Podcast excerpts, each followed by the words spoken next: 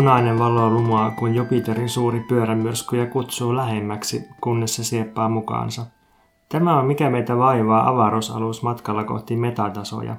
Koska tämä on täysin automatisoitu ja täysin autonominen sukkula, meillä ei ole kapteeneita, vaan kaksi erilaista, mutta tasavertaista lentäjää. Veikka ja Pontus. No gods, no captains, niin kuin anarkistit sanoo. Kyllä. Ja polttoainetta meille antaa Voimalehti, Vasemmistofoorumi ja Club Mate. Ja sen lisäksi meillä on uutena polttoaineena ja myös sponsorina Qingdao. Mitä mieltä saat sponsoroidun sisällön tekemisestä? Mun mielestä se on vähän niin kuin parlamentaarisen politiikkaan osallistuminen, että yleensä yritän pysyä kaukana ja suhteen epäileväisesti, mutta kaikki pitää kuitenkin neuvotella aina paikallisesti ja niin kuin, niin kuin tilanteellisten valtasuhteiden mukaan ja sen kautta, että voiko saada aikaan jotain efektejä erilaisissa verkostoissa. Kuten esimerkiksi... Onko nämä sun hermoverkot nyt? Mun hermoverkot, mun ruoansulatuselimistö ja mun mielihyväkeskus. Efektejä syntyy varmasti. Mietin tätä osiota kirjoittaessa, että pitääkö nyt olla silleen, että joo, että Tsingtao haistakaa paska. Että pitääkö meidän olla silleen niin coolisti mukamas niin kuin dissata firmaa, jonka kanssa me selvästi tehdään yhteistyötä ja jonka tuotteita me ollaan otettu vastaan. Mä sanoin mun vanhemmille, että, että me aletaan mainostaa Qingdao-alueita ja sitten mä lisäsin heti perään, että mutta ne on oikeasti hyviä ja mä oon pitänyt niistä jo ennen tätä diiliä. Eli mm. se niin kuin alkoi toimimaan heti, että, että ne. ikään kuin, niin kuin se mun puolustelu ne. sitä asiasta niin kuin ajoi sitä itse asiaa. Ne. No mitä mä oon sisältömarkkinointia opiskellut, niin, niin oleellinen asia on nimenomaan niin kuin, uh, muodostaa joku semmoinen niin kuin, uh, ainakin näen sen aito suhde, että, että, tai tavallaan, että se toimii parhaiten silloin, kun ihminen niin kuin uskoo siihen, mitä se puhuu. Meidän kohdalla se, että jos me tehdään jotain yhteistyötä jonkun sponsorin kanssa, niin se aidon suhteen muodostaminen tarkoittaa, että me tehdään metatason itsekritiikki siitä meidän sponsorisuhteesta. Mm, mutta siis mäkin olen nimittäin tykännyt näistä oloista pitkään. Tai siis mulla on niinku, se, mistä mä tykkään, on, mitä mä kutsun itse kannabisoluiksi, eli oluet, jotka on se yrttisen makuisia ja tuoksuu vähän siltä, että joku olisi polttanut pilveä. Tsingtao on, on pystynyt täyttämään tämän, tämän tarpeen, eli se on, tota, se on ollut ilo. Ja sitten musta oli tosi hauskaa, että, että meille tarjotaan niinku kaljaa. Tai että joku, joku, on, niinku, joku näkee vaivaa, että ottaa meihin yhteyttä, ottakaa kaljaa. Eikö tämä vähän semmoinen juttu, että, että jos yrityksillä on nykyään tarjota työntekijälle näkyvyyttä. Että et saa rahaa, mutta saatte näkyvyyttä. Mm. Niin eikö me nyt tehdä sitä samaa sponsoreiden kanssa, että me tarjotaan niinku sponsoreille näkyvyyttä? Mm, niin, ehkä.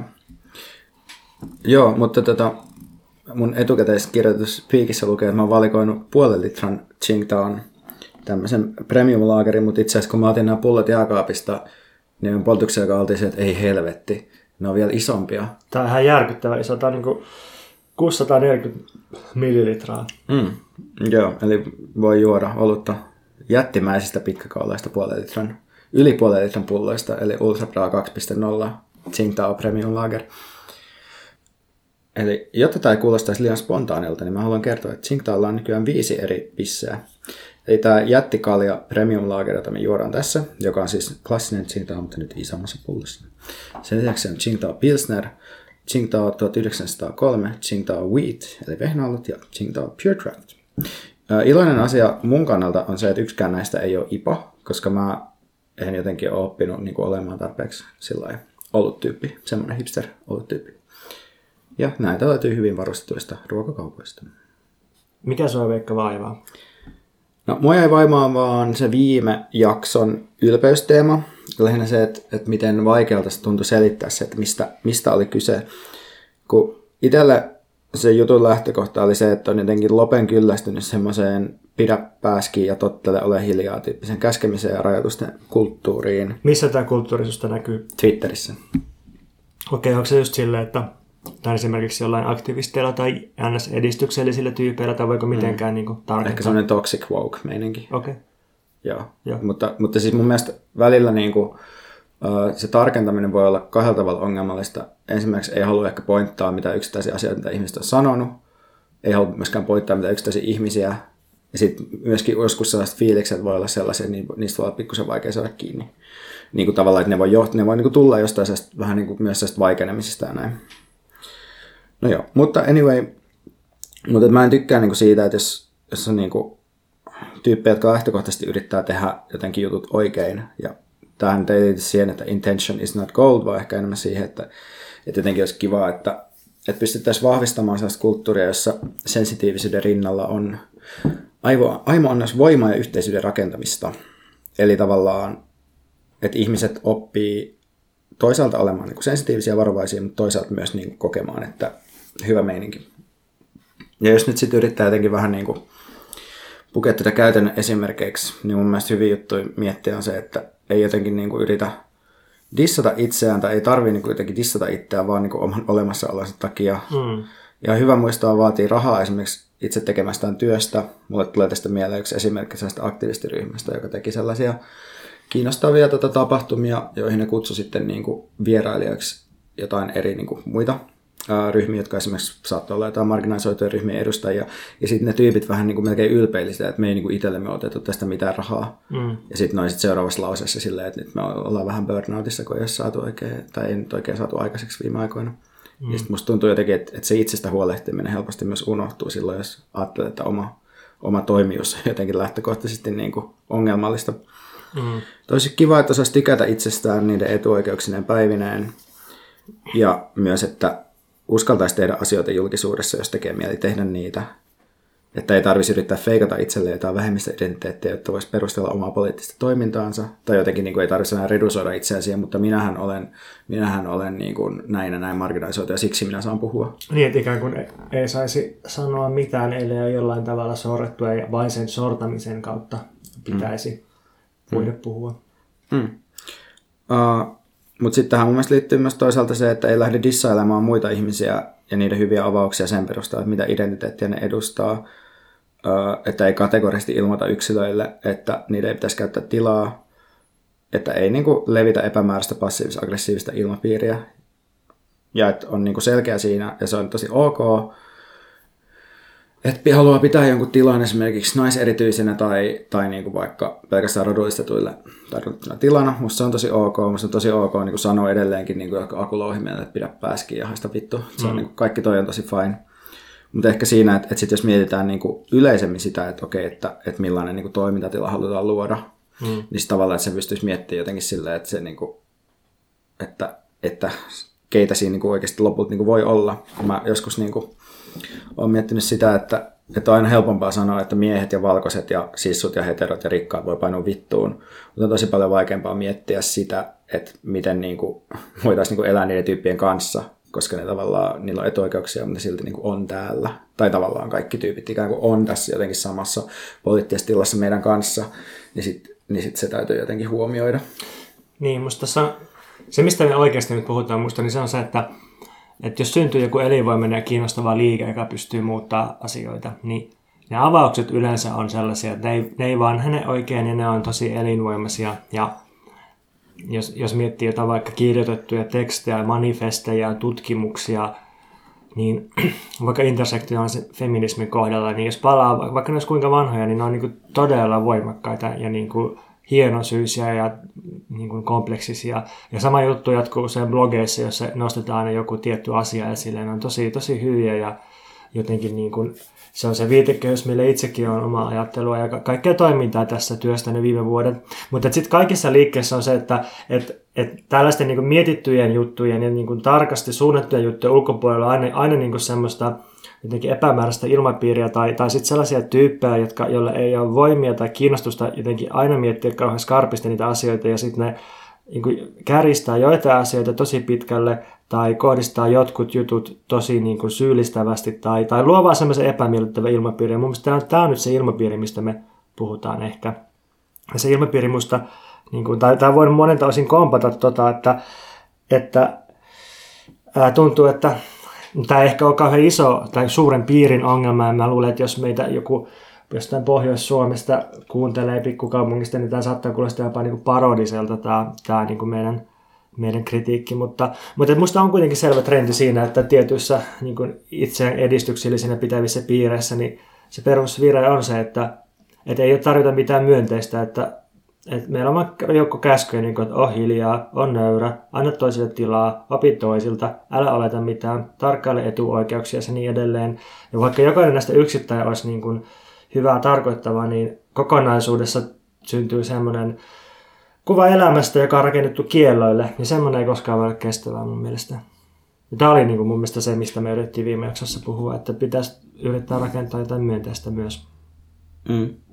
Joo, pitkälti, pitkälti noin. Ja siis tähän liittyy sellainen niin kuin, tavallaan myös, että se ilmapiiri myös vaikuttaa siihen, miten tätä on niin kuin, tavallaan vaikea muotoilla tätä mm, juttua, koska, mm. koska mä ainakin niin kuin pelkään kuitenkin silleen, että vaikka mä tiedän tavallaan, että mitä mä teen, niin mä pelkään silti, että mä sanon jotenkin väärin tai jotenkin mokaan tai niin kuin, että tulee viimein todistettu, että mä oonkin joku sellainen niin kuin paskarasisti kusipää.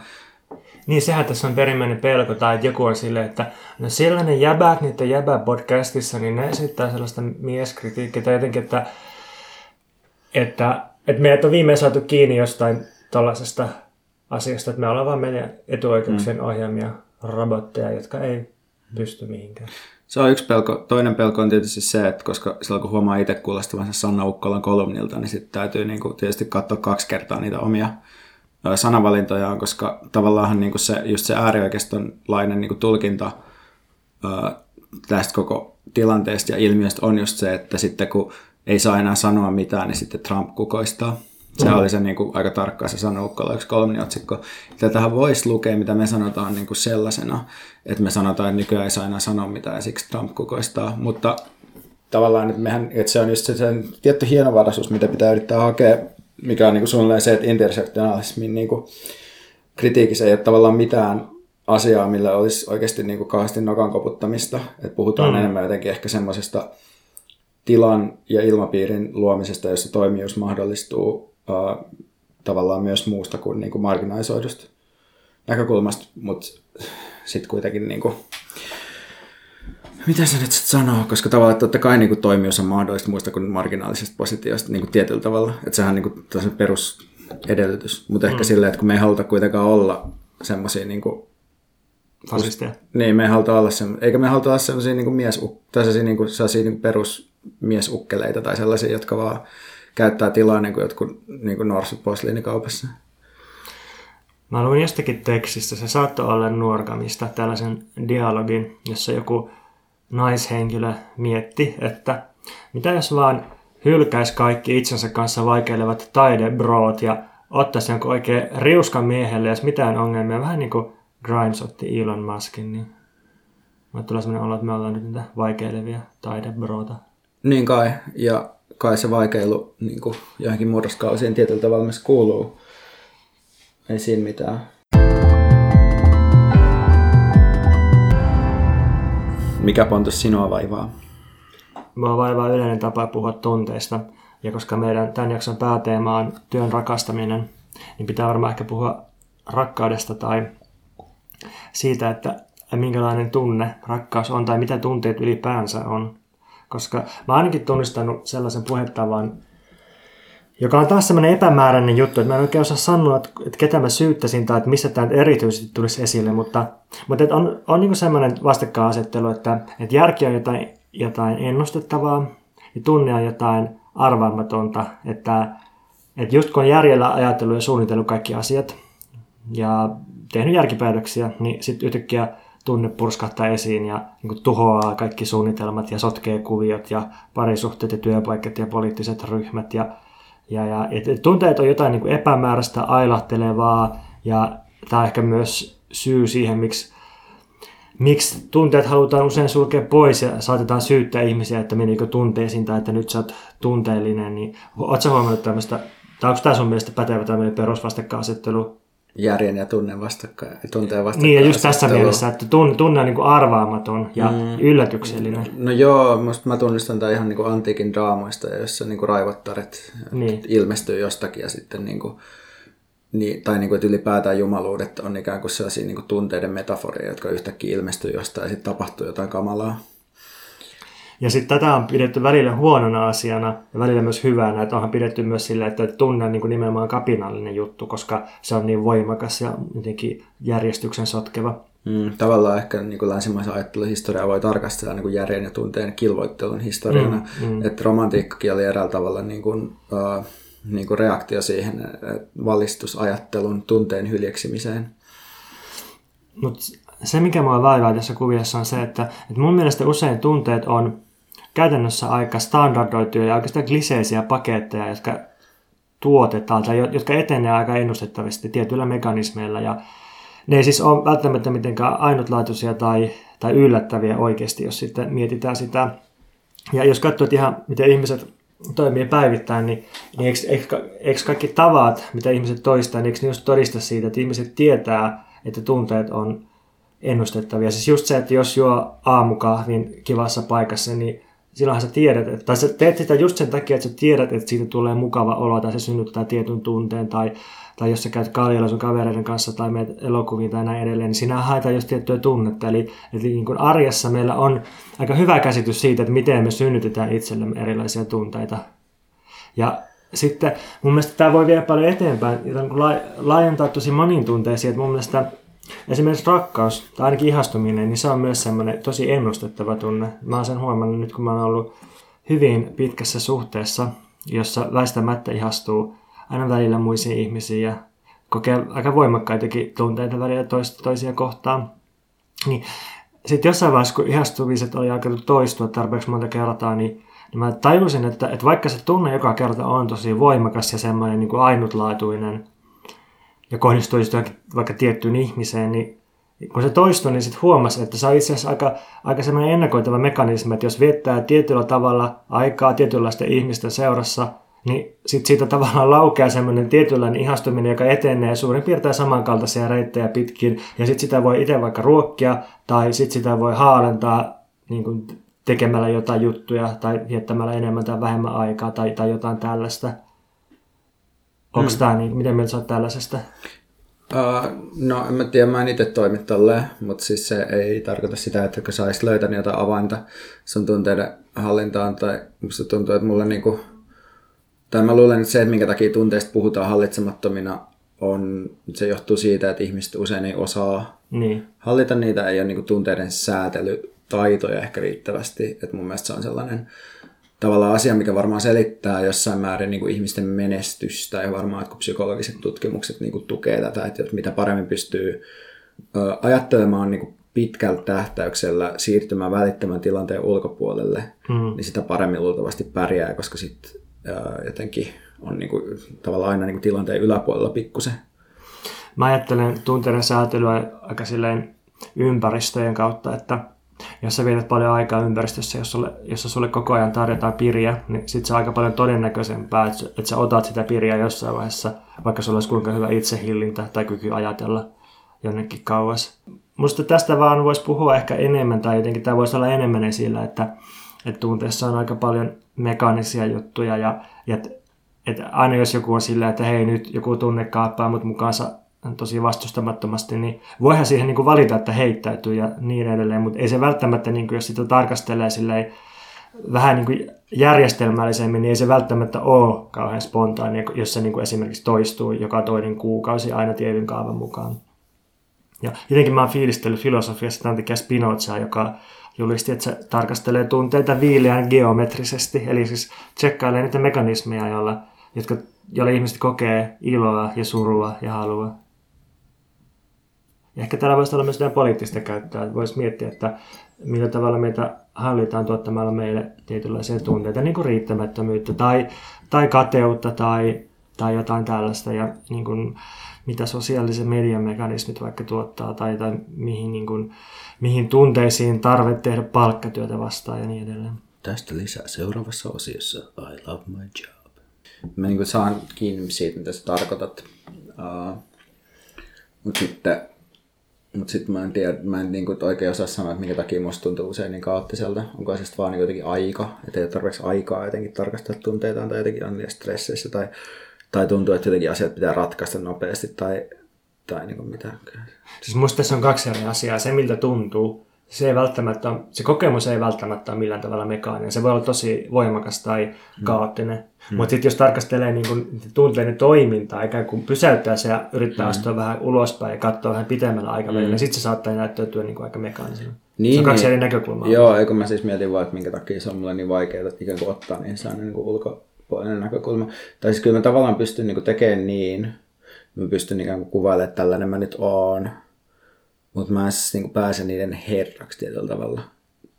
No en mä tiedä pääseekö kukaan, mutta mä oon No, vaan sä huomannut... kuulostit siltä. No sit mä kuulostin väärältä, mutta, mutta tota, mulle se on vaan tullut sitä kautta, että mä oon niin monta vuotta aikoinaan kirjoittanut päiväkirjaa, jossa mä oon silleen niin mikrotasolla dokumentoinut mun tunteita ja sitten kun on lukenut niitä ja huomannut, että nämä tietyt jutut mm. toistuu, Niin. niin siitä on jäänyt joku semmoinen jälki siitä omasta tunnetoiminnasta.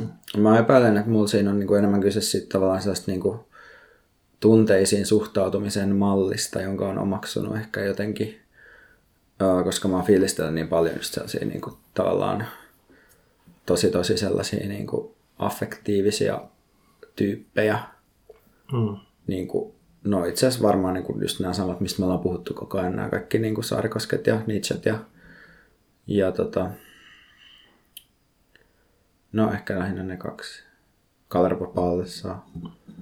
Se tuntuu jotenkin koko se niinku romantiikka, kaikki sellainen, että siinä, siinähän niinku, tai että on olemassa sellainen tosi, tai koko se niinku romanttisen rakkauden ajatus on tavallaan se, että ihminen niinku heittäytyy jonkun itseään voimakkaamman voiman vietäväksi, Mm. eikä, eikä pysty ohjaamaan sitä, ja sitten se niinku määrittää ihmisen kohtalon. Mm. Niin sit mä oon jotenkin si- siitä, niinku, si- sitä fiilistellyt, ja sit mä niinku myös tykkään itse jotenkin vähän niinku heittäytyä vaan vietäväksi.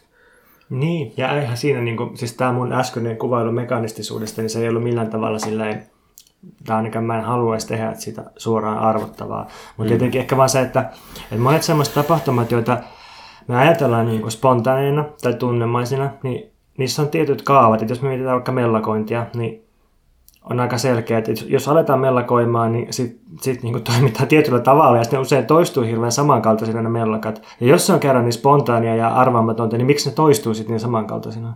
Mm. Ja samalla tavalla romanttiset rakkaustempautumiset, niin, niin kuin yksilön kokemuksista totta kai se on niin kuin ihan huikeaa ja voimakasta. Mm. Mutta sitten jos me katsotaan, asetetaan niin kuin sarjaa monien yksilöiden kokemuksia mm. tai saman yksilön monien kokemuksia, niin sitten näyttäytyy itse asiassa, että siellä on tietyt mm. niin kuin kaavapalaset.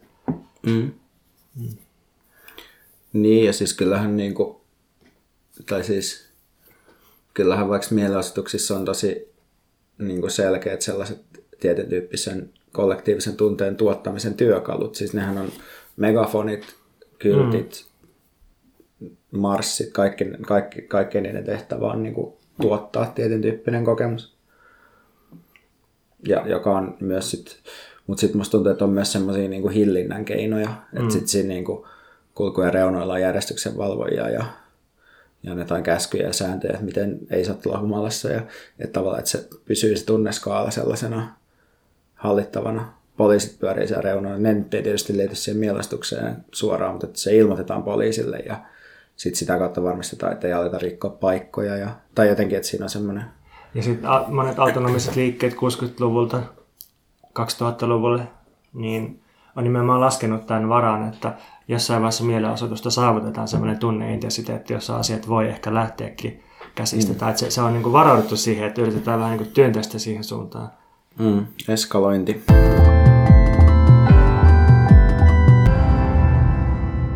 Mä sain somelta tärkeän opetuksen viime viikolla. Se kuuluu lyhyesti, että rakkaus voittaa. Kaikki lähti siitä, että Animalia avasi uuden kalakampanjansa viime viikolla. Pontus oli siellä avajaissa mukana. Ja mä olin stressaantunut ennen sitä kampanjan avausta. Ja silloin kun mä oon stressaantunut, mä ärsynyn helposti, niin kuin sä saatoit meidän chattikeskusteluista huomata. Tuli pelkkää puhdasta vihaa ja väkivaltaa sinne kahden päivän ajan. Vieläkin tunnetaan jälkijäristyksiä tästä vihasta. Ja mä oon huomannut, että silloin kun ärsyyntyy, niin silloin syntyy monia aika hyviäkin juttuja. Musta tuntuu, että mun parhaat blogitekstit on kirjoitettu silleen, että mä oon ollut vihainen, kun puuttuu jotkut sellaiset normaalit pidäkkeet sanoa asioita, sellaiset niin kuin, sovinnaisuuden rajat, niin tulee välillä sanottu jotain semmoisia alkukokemuksia ilmoille. Se saattaa myös mennä pieleen niin, että sit vaan jotain tekee huonoa analyysiä ja huutaa vaan jotain kirosanoja. Mutta et, et oikein hallittuna aggressiosta voi tulla tosi hyviä juttuja ulos. No sitten yhtenä näistä stressaantuneista iltoin, illoista mä kirjoitin Twitteriin tällä tavalla. Kuulen tuttujen I love my job hashtag postaukset ja muut oman menestyksen hehkotukset korvissani aina näin. Perityt etuoikeuteni ja kapitalismi auttavat minut tähän, jotta te muut voisitte jäädä ulkopuolelle nälkäisinä valmiina riistämään itseänne. Hajotkaa epäonneenne. No, sä et ollut hirveän tyytyväinen tähän silloin, kun mä tein tämän, vaan sä oot jutellut sun veljen kanssa Irkissä, että vittu mitäs pleinaamista ja niin kuin toisten onnen jotenkin dissaamista ja mitä kaikkea. Jos mä oon 15 vuotta tehnyt ilmaista työtä sen eteen, että mä voisin joskus kirjoittaa kirjoja. Ja sitten mä fiilistelen sitä, että mä saan kirjoitettua kirjoja ja saan niin apurahaa. Ja sitten jos mä postaisin tästä, että I love my job, mitä mä en tekisi. Mutta jos mä tekisin niin, hmm. niin sitten jos tulisi joku Veikka Lahtinen ja silleen, että mm, toi on perinnyt se etuoikeuksia ja kapitalismia auttaisi julkaisemaan kirjansa, niin mua vituttaisi kyllä. Niin. Musta tuntuu, että sä syyllistäisit mua. Kyllä.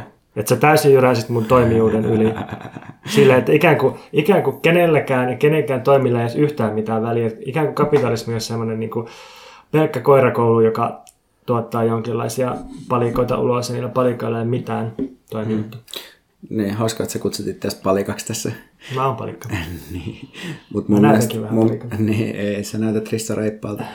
Mutta mun mielestä se, mitä, mitä kapitalismi tekee, on, on se, että se luo hierarkioita ihmisten välille, jolla ne aset, asettuu sillä niin, ne niin kuin jakautuu niihin, jotka saa niitä apurahoja niin kirjojen kirjoittamiseen. Ja, ne, ja sitten ne ajattelee, että vitsi mä oon hyvä, kun mä sain tätä apurahaa. Ja sitten niihin, jotka ei saa niitä apurahoja, jotka ajattelee, että vittu mä oon paska, kun mä en saa tätä. Mutta jos mä teen vaan töitä, niin musta tulee yhtä hyvä kuin tuo apurahan saaja. Jos no. juttelee niiden apurahan saajien kanssa, niin musta ne kyllä myöntää, että se koko juttu perustuu sattumaan mielivaltaan. No, mulla en, en ole myöskään tässä dissaamassa niin apurahan saajia. Ja, ja me varmaan ollaan samaa mieltä siitä, että kapitalismi asettaa tai niin kuin luo hierarkioita. Tässä sun, sun tota, tulevassa esseekirjassa käsitellään tarkemmin sitä, että mikä on niin kuin kapitalismin ja sorron ero. Eli toinen niin kuin järjestää eroja hierarkioiksi ja toinen hierarkioita eroiksi, jos filosofin hatun päähän laitan. Hienosti sanottu sieltä filosofin hatun alta. No niin. No mutta kuitenkin mun, se mitä mä niinku, okei, okay, mähän siis olin vaan niinku tosi ärsyntynyt, mutta se, että mitä mä nyt ehkä niinku hyvänä, parempana päivänä niinku yrit, voisin sanoa, että mitä mä oon niinku yrittänyt tuossa tehdä, on niinku kuvata sitä mekaniikkaa, jolla mä koen, että työmarkkinat hallinnoi ihmisten haluja. Et kun näkee, että toiset rakastaa työtään, niin syntyy semmoinen halu niinku saada kanssa semmoinen duuni, jota rakastaa.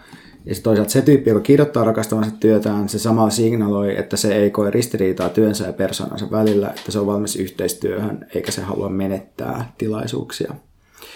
Eli tavallaan I love my job hashtag on mun mielestä sellainen, niin kuin, se on sellainen niin kuin yhteistyösignaali. Sen lisäksi, että se voi olla vilpitön niin kuin tavallaan subjektiivinen tunne. Eli se on vähän niin kuin McVeganin syömisen hehkuttaminen. Ehkä se on. Käytätkö nyt sellaisia tarkoituksessa ärsyttäviä niin kuin esimerkkejä tässä? Ei, tai mä, mä katsotaan susta mahdollisia ristiriitoja, koska musta tuntuu, että sä mm. vähän vastustit tätä analyysiä siitä, että McVegan olisi semmoinen yhteistyösignaali. Nyt sä sanot, että I love my job on yhteistyösignaali. Ei kyllä, kyllä McVegan varmasti on, niin kuin, mä olen vaan enemmän silleen, että, että mun mielestä olisi pitänyt hyväksyä se, että mä voin niin kuin, haluta syödä sitä vaan, koska se on musta hyvää mutta koska sä et vaan, saa, vaan syö sitä, vaan sä myös viestit siitä, että sä syöt sitä, niin silloin siinä on jotain ekstraa. Niin, mutta mä oon niinku yrittänyt selittää tätä jo, että et kyse ei ollut siitä, että mä haluan signaaleja, koska mä vihaan yhteistyötä. Kaikki tietää, että mä vihaan yhteistyötä. Mm. Niin se on enemmän se, että mä vihaan puolivillasta kapitalismin kritiikkiä, joka keskittyy yksilöiden kulutukseen. Mä luulen, että tämä on mä vihaan yhteistyötä vaan niin kuin metatason signaali yhteistyöhalukkuudesta, mutta se on semmoinen... Otetaan. Se on semmoinen metatason signaali, että että se niin kuin toimii koirapiilinä, joka niin kuin filtteroi kaikki vähem, vähemmän laadukkaat yhteistyökumppanit pois. Et vain sellaiset, jotka on valmiita tajuamaan sun en halua yhteistyötä sanomaan käänteisen merkityksen, niin haluaa tehdä yhteistyötä sun kanssa. Siis se on eri asia, että kuka haluaa tehdä yhteistyötä mun kanssa. Mä vihaan niin yhteistyön ajatusta. Okay. No joo, ja missä me niin, siis mä kirjoitin siitä, että I Love My Jobilla on tietynlainen halujen hallinnoinnin funktio. Mä kirjoitin siis blogitekstin tästä. Mutta siis myös Twitteriin. Ja sitten samallahan siinä sanoo myös niin kuin tavallaan, että te ette tiedä, mitä te teette, kun te postaatte näitä I Love My Jobeja. Se on musta aika epäilyttävää aina, kun mennään sellaiseen mm. vibaan, että mm. marksilainen perskärpönen jossain hyllyllä tietää, mitä muut tekee, ja sitten mm. muut ei tiedä. Siinä on vähän semmoinen, siinähän sä luot tiedollisen mm. hierarkian itse sen muiden välillä. Todellakin. Joo, joo, ja siis tämähän on tämä niinku väärä tietoisuusjuttu. Ja sitten kun mä kirjoitin sen blogitekstin, niin mä kirjoitin siihen myös silleen, että, että on niinku oltava tarkka siinä, että kyse ei ole siitä, että on niinku todellisempi todellisuus, jota nämä ihmiset ei hahmota. vaan että ehkä se on enemmän niin, että I love my job on niin kuin, että se työn rakastaminen on ikään kuin yksi tapa suhtautua maailmaan ja sitten on niin kuin jotain muitakin tapoja. Ehkä, ehkä Niin, näin. mutta musta se ongelma ei ole ehkä välttämättä tavoissa, tai voi olla niissäkin, mutta se on myös oikeasti siinä työssä, koska mä siis tunnen ihmisiä, joilla on ihan helvetin hyvät työt, jossa niinku hmm. ei niillä ole juuri mitään valittamista ja todella hyvät edut, ne hmm. saa matkustaa ja NS toteuttaa hmm. itseään ja saa päättää itse työaikansa hmm. ja näin. Että hmm. Tämmöinen työvoimasegmentti on aika pieni, hmm. mutta se on olemassa ja mun mielestä sitä ei saa selittää illuusioksi tai joskin, että väärä asenne. Niin, en mä niin kuin sitä tavallaan seitä illuusioksi. Että kyllä mä uskon, ne niin rakastaa työtään, mutta tavallaan ne ei välttämättä niin kuin käytä jotain semmoista hashtagia tai niin osaistu semmoiseen puhuntaan täysin niin kuin tietoisena siitä, että millaisia, jotenkin, millaisia muita funktioita sillä voi olla kuin sun itseilmaisu. Okei, Koska mutta se on puhutaan- mun mielestä myös niin kuin työkalu. Puhutaan siitä viestinnästä siitä, että mikä- saa ihmiset twiittaamaan, että I love my job ja laittamaan jonkun menestäjän selfien siihen. Tai niin kuin mikä se juttu on sitten siinä, että mitä mm. muuta se on kuin sitä, että halutaan viestiä, että, että niin kuin olen hyvä tyyppi, tai olen joustava, olen Niin. työmarkkinoiden käytettävissä, No no siis- olen norminmukainen. No kun mä ajattelen, että tässä on silleen, että siinä on joku sellainen, niin kuin, että niillä olisi sen syvempiä syitä tehdä, niin mä luulen, että ne syyt on nimenomaan niin kuin näitä. Joo. tämän tyyppisiä, mutta et, et sitten, mutta et se, että et sit kun nämä niinku kumuloituu ja näitä on joka paikassa, niin sitten se, niinku, se on tavallaan, niinku se tuottaa muissa ihmisissä tietynlaisia fiiliksiä. Tavallaan se, mutta on, okei, okay, että ehkä voidaan ajatella, että on myös niinku, niitä tyyppejä, jotka, jotka twiittaa tota, I love my job ja sen takia, että, että ne haluaa niinku kertoa, että no niin, että että haluan vähän niin viestiä sellaista, että mä niin kuin haluan sitoutua tähän työyhteisöön. Ja se on niin tärkeää tavallaan osoittaa jatkuvasti niin kuin olevansa sitoutunut, ei ainoastaan siihen, että saisi rahaa, vaan sitoutunut jollain arvojen tai ihanteiden tasolla Mm. siihen, mitä tekee. Että tämähän on, niin kuin, musta tuntuu, että yleinen niin kuin ny- nykyään niin kuin sellainen vaatimus. Mm. Että tavallaan se niin kuin työn ja persoonan yhteensaattamisen vaatimus on aika selkeä työmarkkinoilla. Mm. Niin sitten toi on niin kuin yksi tapa tehdä sitä jotenkin, että sä niin kuin teet vähän postauksia työpaikalta, meillä oli virkistyspäivä, miksi tällä ei ole tästä mitään somea, kun me nähdään yhdessä kerrankin. Mm. Tavallaan tällaisia ajatuksia ehkä ihmisiä voi olla päässä. Että kyllä siellä niin liittyy toi puoli. Niin, se on sitoutumisen muoto. Niin, muun muassa.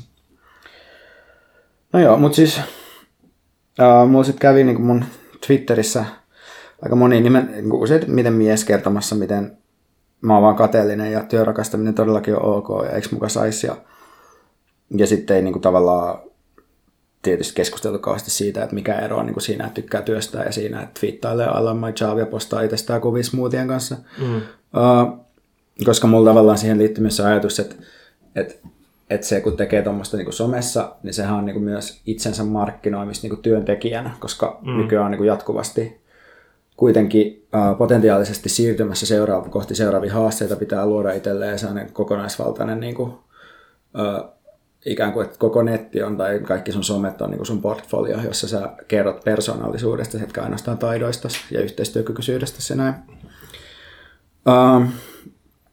No, mä niin kuitenkin opin tästä kaikesta, että rakkaudella hallitseminen toimii.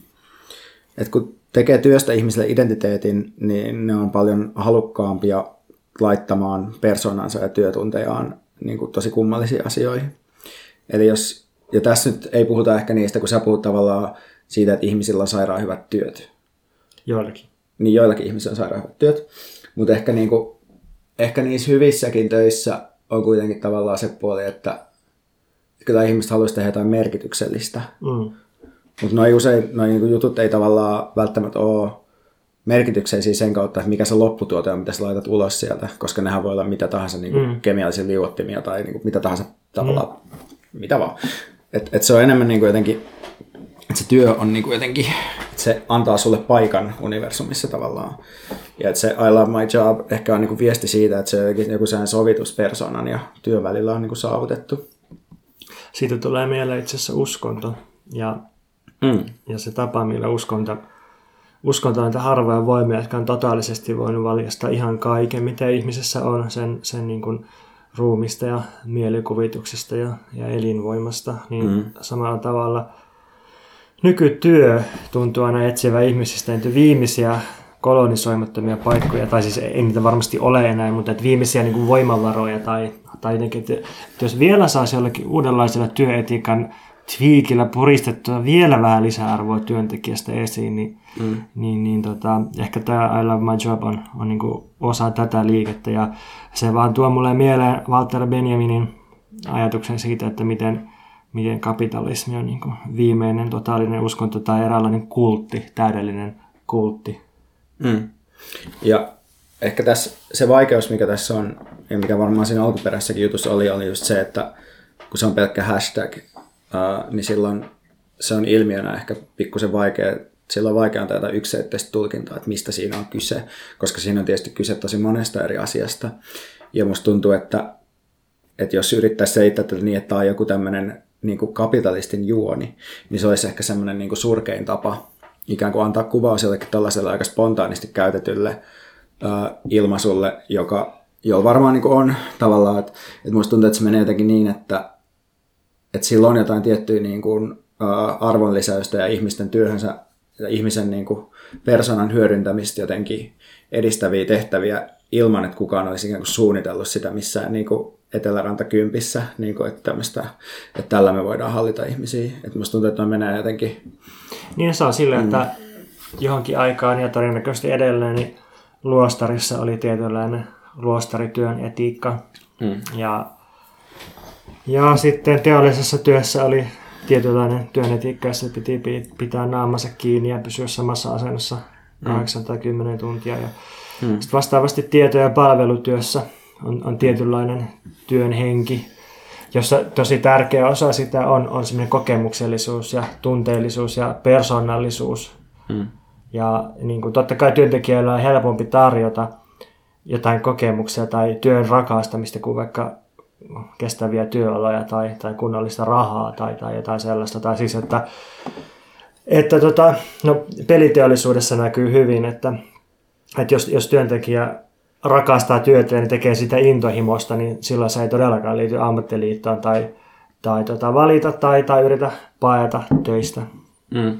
Niin, niin jo, että, että ihmisen persoonan sitominen siihen työhön helpottaa tai niin kuin vähentää painetta antaa sille jotain niin kuin korvausta. Että toihan niin kuin voi ajatella, että jos puhutaan ikään kuin vieraantumisesta, niin kuin, tai puhuttiin vieraantumisesta, niin kuin, että työläinen vieraantuu työnsä tuotteesta, ja sit, koska sille maksetaan sitä palkkaa siitä työstä, ja sitten se ei saakaan niin kuin enää tavallaan sitä niin kuin jauhamaansa viljaa, niin tota, ehkä tässä voi ajatella sitten, että vieraantuneisuus on jälleen sovitettu. Että se niin, tavallaan, koska... Niin. Ja mun mielestä tämä on yksi syystä, minkä takia mä inhaan kaikkea vieraantumissanastoa, että se on mm. niin, niin tota, hierarkisoiva ja, ja tota, keinotekosta ja ei oikein toimi mm. niin kuin kapitalismin analyysissä kovin mm historiallisesti ehkä. Mm, mutta tässä ajatuksessa, niin kuin, joka on ehkä vähän, niin, niin, vähän, niin, karikoiden, joo, joo, vähän karikoiden sanottu, niin sitten työläinen ikään kuin saatetaan takaisin yhteen työnsä tuotteen kanssa, koska se työn tuote on vaan niin kuin jotain sen niin kuin omia ajatuksia ja omia jotain, niin, niin, niin, niin. jotain merkkijonoja ja tällaista.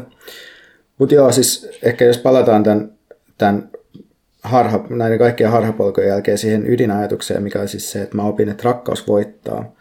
Koska mä huomasin, että siinä missä niin kuin voi räksyttää, miten tulee paskafiilis siitä, kun muut postailee I love my job postauksia ja tulee itselle alamuuden tunnetta siitä, niin se ei horjuta näitä työnsä rakastamisesta puhuvia tyyppejä pätkääkään, koska niillä on jotain positiivista, johon, jossain, johon ne kokee kuuluvansa ja johon niin kuin, tavallaan ne voi sanoa, että kaikki voi tulla tähän mukaan, tähän työn rakastamiseen, että kaikki voi vaan niin kuin, alkaa rakastaa työtä ja pelata mukana. Eli hyvä työelämä, hyvä työ, intohimo ja tällaiset jutut vetoaa huomattavasti enemmän kuin kurjuuden saarnaaminen – ja just tämä rakkauden vahvuus niin kuin kohtuuttomien esteiden edessä, niin siinä on myös jotain sellaista niin kuin tosi tunnistettavaa meidän ehkä johonkin kulttuurihistoriallisiin peruskokemuksiin vetoavaa kristillistä sellaista, että sä voit haukkua meitä ja tappaa meidät, mutta rakkaudella koko ihmiskunta vapautuu. Mä tässä ajattelen, että rakkaus on nimenomaan kommunistinen voima eikä mikään kristillinen. Tai että se kristillinen versio sitä on vain semmoinen niin hyvän asian haltuunotto ja valjastaminen ja typistys.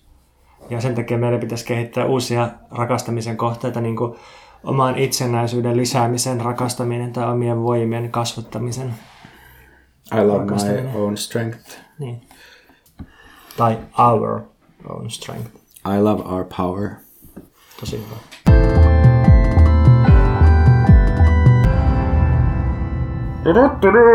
Svenska hörnan. Antimögelmedel on päivän sana. Se tarkoittaa homeen estoainetta. Antimögelmedeliä tarvitaan nyt entistä enemmän, erityisesti Suomessa, kun väestö vanhenee, koulut homehtuu ja kaikki vanhat instituutiot tuntuu rapistuvan nurin. Mä havahduin tota 1968 kirjaa tehdessä siihen, että vuonna 60 Suomessa oli 1,3 miljoonaa alle 15-vuotiasta. Siis lähes joka kolmas suomalainen oli 0-14-vuotias vuonna 60. Tätä voi verrata siihen, että, että vaikka Suomen kokonaisväestö on tietysti kasvanut aika paljon, niin vuonna 2010 alle 15-vuotiaita oli vain vajaa 900 000, eli noin 16 prosenttia väestöstä. Ja siis ja, et, niin kuin vuonna 1947 Suomessa syntyi yli kaksinkertainen määrä lapsia verrattuna siihen, mitä niin kuin nyt Suomessa syntyy. Ja jos, jos niin kuin miettii vain yhtä tuollaista rakenteellista tekijää, niin voi jotenkin nähdä pienen väläyksen siitä, että miten paljon niin nuorempi maailma oli 60-luvulla. Ja tämä ei ole siis nyt taas millään tavalla normatiivinen ajatus, mutta kyllä mä mietin sitä, että mitä meidän taidemuodoille ja viihteille ja kulttuurille ja kaupunkikulttuurille tapahtuu, kun nuoria on entistä vähemmän ja vanhoja entistä enemmän ja sitten entistä isompi joukko vanhoja kyttää entistä pienempää joukkoa nuoria, että mitä ne nyt keksii, mikä, on, niin kuin, mikä voisi elävöittää meitä ja niin kuin, jotenkin, että tullaanko me asettaneeksi niin ylipäänsä niin nuoremmille kovempia paineita vaan sen takia, että niitä on niin joka vuosi vähemmän ja vähemmän. Pitääkö tästä päätellä, että meidän täytyy odottaa kiinnostavia kumoukseisia liikkeitä jostain ihan muista osista maailmaa, jossa on enemmän nuoria suhteessa vanhoihin? No, en mä sitä tiedä, mutta tota, jotenkin tuntuu, että usein, usein sellaiset kumoushetket, niin kyllä niihin on joku sellainen väestöllinen tekijä liittynyt, että se, se, ei, niinku, se ei ole riittävä ehto, mutta et, et, et, niinku 60-luvulla, kun korkeakoulutus laajeni ja oli, oli kuin valtava määrä nuoria yhtäkkiä. Tai sitten miettii arabikevättä, että silloin oli valtava määrä koulutettuja ja NS-toimettomia nuoria, niin kyllä, niin kuin, kyllä niin kuin jotain pohjaa luo sellaiselle murroksille. Mm, koulutustoimettomuus ja taloudellinen kasvu. Niin, eli meidän täytyy alkaa miettiä, että miten vanhuksia, vanhenemaa väestöä voi radikalisoida. Ah, mä ajattelin, että synnytysalkoita. Ei, kun just silleen, että Mä, mä osoitan tämän nuorisoradikalisointia, mutta miten, niin kuin, miten vanhuksia voi radikalisoida? Nykyään saa helposti kaikki apurahoja semmoisiin taidetta vanhan kotiin tyyppisiin progiksi, niin mm. niin mitä se, kun se radikaalia politiikkaa vanhan kotiin. Siellä on vanhoja 60-lukulaisia tylsistyneinä, niin menisi sinne ja ehdottaisi, että Miten mitä niin voisit ehdottaa? Van, joku, vanhan valtaus. Niin, joku rohkea avaus koneen säätely vetämään. Mennäänkö suosituksiin? Mennään. Mä haluan suositella kohtuullisen krapulan hankkimista.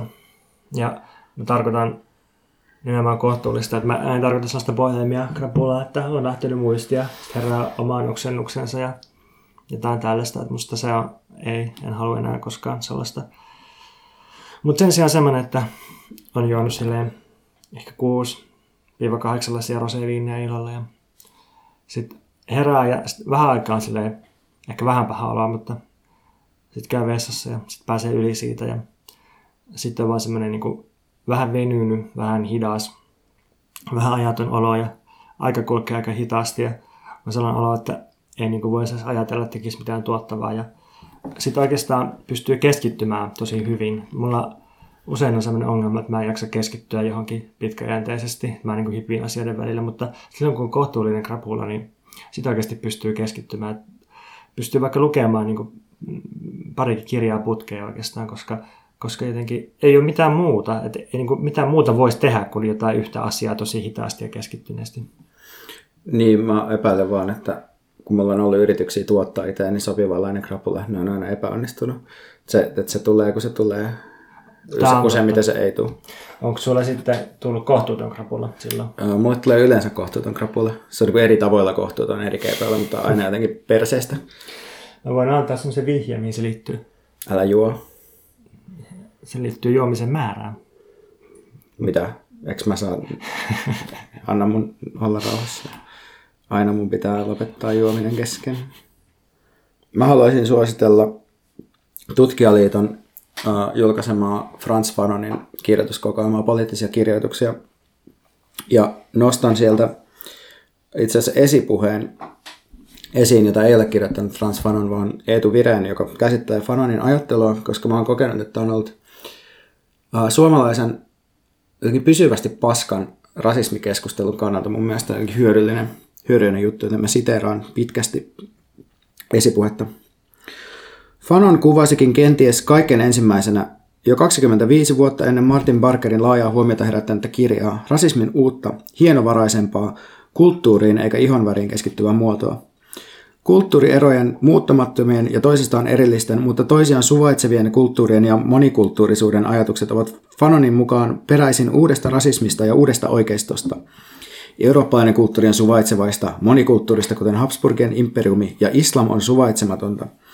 Tämän kulttuurierojen ja monikulttuurisuuden ajatuksen liberaalit ja vasemmisto ovat sitten napanneet itselleen ymmärtämättä varsinaisesti mitä tekevät. Uh, käsillä olevaan kokoelmaan sisältyvässä esitelmässähän rasismi ja kulttuuri Fanon toteaa, rationaaliseksi, yksilölliseksi genotyypin ja fenotyypin määrittämäksi itseään väittänyt rasismi muuttuu kulttuuriseksi rasismiksi. Sen kohteena ei enää ole yksittäinen ihminen, vaan tietty elämänmuoto. Kärjestetysti puhutaan kulttuurista, tyylistä tai viestistä. Länsimaiset arvot ovat jännittävällä tavalla liittyneet jo ennestään tuttuun taistelukutsuun ristipuolikuuta vastaan. Eli tässä niin kuin ihan hyvin mun mielestä päästään käsiksi sellaiseen niin kuin jatkuvasti toisteltuun keskusteluun siitä, että kun islam ei ole rotu, niin sitten niin kuin islamiin tai muslimeihin kohdistuvaa syrjintä tai halveksunta tai haukkuminen tai mm, niin kuin maasta poistaminen ei ole rasismia. Mm tavallaan niin tiivisti, etenkin jos haluaa taistella rasismia vastaan, niin on hyvä tajuta, että mistä rasismissa on kyse. Ja kapea määritelmää katsottuna, koska kukaan ei puhu enää niin kuin roduista juurikaan, niin sitten paitsi että sekin tietysti tekee välillä paluuta, tai ehkä just nyt paluuta, niin näyttää sillä, että rasismi on niin kuin täysin marginalisoitu yhteiskunnassa. Mutta jos sitä tarkastelee tällaisen niin kuin, äh, käsitteellisen käännöksen kautta, niin sitten huomaakin yhtäkkiä, että rasismi on vähän niin kuin joka paikassa – Eli tavallaan sellaista ajattelutapaa, joka yhdenmukaistaa ja jakaa ihmisryhmiin hierarkioihin jonkun kuvitellun alkuperän tai luonteen perusteella. Tai vain elämänmuodon, tai, mm. tai jonkun, jonkun tällaisen vähän mm. epämääräisen. Niin, mutta se oleellinen tekijä siinä mun mielestä on se, että otetaan, annetaan joku yhtenäinen, äh, selvästi hierarkisoiva olemus jollekin, niin kuin, mm. jollekin ryhmälle. Mun mielestä on hyvä, että nykyään puhutaan usein suoraviivaisen rasismissa rodullistamisesta, mm. koska se, se niin kuin osoittaa, että kyse on jostain mekanismista ja tekemisestä ja tuottamisesta ja, ja oikeastaan rodullistaminen, niin sehän kohdistuu paljon muihin kuin niihin, jotka on vaikka ulkonäöltään tai ihonväriltä eroavaisia, että, että esimerkiksi huumeiden käyttäjiä tai mielenterveysongelmaisia tai vammaisia niin kuin tietyllä tavalla rodullistetaan tässä mm. mielessä, että, että niistä tuotetaan jotenkin mm. poikkeavia ja erilaisia ja vähempiarvoisia ja mm ja sitten jos miettii, että mitä rodullistaminen tai rasismi tällaisessa laajassa mielessä on, niin, niin äh, Foucault sanoo sen luontosarjalle hyvin, että, että rasismi, nykyaikainen rasismi on pohjimmiltaan rajan asettamista, että, että määritellään, että kenen täytyy elää ja kuka saa kuolla tai kenet jätetään kuolemaan. Et, ja, ja tässä mielessä niin koko modernin valtio on ihan pohjaan myötä rasistinen, koska valtion kaikkein perustavin funktio on just sen rajan asettaminen, että kenet on pakko pitää elossa, että, että vanhukset pidetään vanhankodessa vaikka niin kuin väkisin letkuissa elossa, ja samaan aikaan toiset ihmiset kuljetetaan lentokoneella, joilla charterlennoilla vaaralliseen maahan kuolemaan. Et, et siinä saa niinku, siis mitä muuta tämä on kuin puhdasta, puhdasta rasismia, että, että on, on oikeus, oikeus ehkä velvollisuus valtiolle altistaa toiset kuolemalle, lisätä toisten kuoleman riskiä, tappaa, karkottaa, eristää ja sitten taas suojella toisten elämää niin kuin millä hinnalla hyvänsä. Ja tässä, tässä tota näkökulmassa niin natsit oli vaan perusrasistisen valtiokehityksen se looginen ääripiste, että absoluuttisen rasistinen ja, ja toisaalta myös itsemurhahakuinen valtio. Ja jos, jos nyt jatketaan tätä ajatusta vielä, niin, niin sosialismi tai, tai niin kuin sosiaalidemokratia, niin ehkä näyttäytyy aika ongelmalliselta, että, että jos jos ajatellaan, että sosialismi syntyy sillä tavalla, että otetaan valtio haltuun ja niin kuin valtion funktiot itselle, mutta suunnataan ne jotenkin hyvin päämääriin, niin varmasti niin kuin voidaan saada hyviä juttuja aikaan, mutta ei se niin kuin poista sitä, että, että valtion perustehtävä on kontrolloida ja jakaa ihmisiä niihin, jotka elää ja niihin, jotka kuolee. Mä oon välillä ollut vähän turhautunut niin kuin, ja kun on katsonut jotenkin sellaista niin kuin, Uh, tietysti niin kuin, turhautunut siihen, että millaista, niin kuin, millaista toi vaikka just toi pakkopalautuspolitiikka on, mutta sitten mä oon sen yhteydessä myös vähän turhautuneena miettinyt, että, että musta tuntuu, että niin kuin, ihmiset välillä tekisi hyvää tietyllä tavalla niin kuin, toivosta luopuminen valtion suhteen, mm. koska sitä niin kuin, jotenkin sen niin kuin, esiin tuominen, että valtio tekee rasistista politiikkaa, niin se, sillä jotenkin odotetaan, että siitä odotetaan jotenkin seuraavan se, että sit se rasistisen politiikan tekeminen loppuu, kun tämä niin jotenkin paljastuu. Ja musta tuntuu, että siinä, siihen jotenkin ajatukseen on ehkä sisäänrakennettu jotenkin se, että ikään kuin se rasistinen politiikka ei olisi valtion jotenkin tämmöisiä perustoimintoja, ja ikään kuin, niin kuin myöskin niin kuin väestö ei yleisesti hyväksyisi sitä. Suomessa on mielenosoituksissa kannettu ruumisarkkuja symbolisessa mielessä ainakin 60-luvulta lähtien aina osoittamaan sitä, että, että joko että valtio on taas tappanut tai että valtio on haudannut viimeisen hituisen sivistyksestään. Ja aina vaan uudestaan, niin että no nyt meni viimeinen uskovaltio, nyt, nyt, niin kuin, nyt meni reunan yli, nyt on otettu askel liian pitkälle ja silti vaan niin kuin seuraavana vuonna uudestaan ja uudestaan. Mutta tämä liittyy myös siihen, että ne vaatimukset kohdistetaan Suomen voitteiskulttuurissa pitkälti valtioon, johtuen siitä, että sen kautta on saanut läpi asioita, silloin, kun työväenliike on ollut vielä voimissaan. Ja nyt niin kuin 20 vuotta myöhemmin, kun työväenliike ei ole enää voimissaan ja mitä asioita ei oikein saada valtion kautta läpi, niin edelleen kuitenkin vähän niin kuin sellaisena muiston kunnioittamiseksi edelleen kohdistetaan ne vaatimukset sille valtiolle ikään kuin se olisi sitten kuuntelemassa niitä vaan niitä vaatimuksia kohdistaa valtiolle, ei siinä, mutta musta sen niin päämäärän pitäisi olla itsenäisyyden kasvattaminen valtiosta, ja jos valtiolta saa siihen rahaa, niin mikä siinä, mutta että niin kaiken pitäisi tähdätä siihen, että me ollaan itsenäisiä valtiosta eikä riippuvaisia siitä. Niin, mutta ehkä silloin ei ehkä voi pyytää asioita valtiolta, tai, tai ei voi niin toivoa, että jotenkin että jos me vaan osoitetaan, niin kuin, että täältä, tässä tapahtuu jotain väärää, niin sitten me saadaan jotain vaan... Niin, se pitää painostaa tai pakottaa. Ne. Perusteemojen äärellä. Pakottamisen. Tsingtao virtaa. Tämä on ihana Mikä meitä vaivaa podcast, jota sponsoroi Club Mate Vasemmistofoorumi, jota tehdään yhteistyössä myös Tsingtaon kanssa. Ja meitä julkaisee Voimalehti. Hyvää yötä.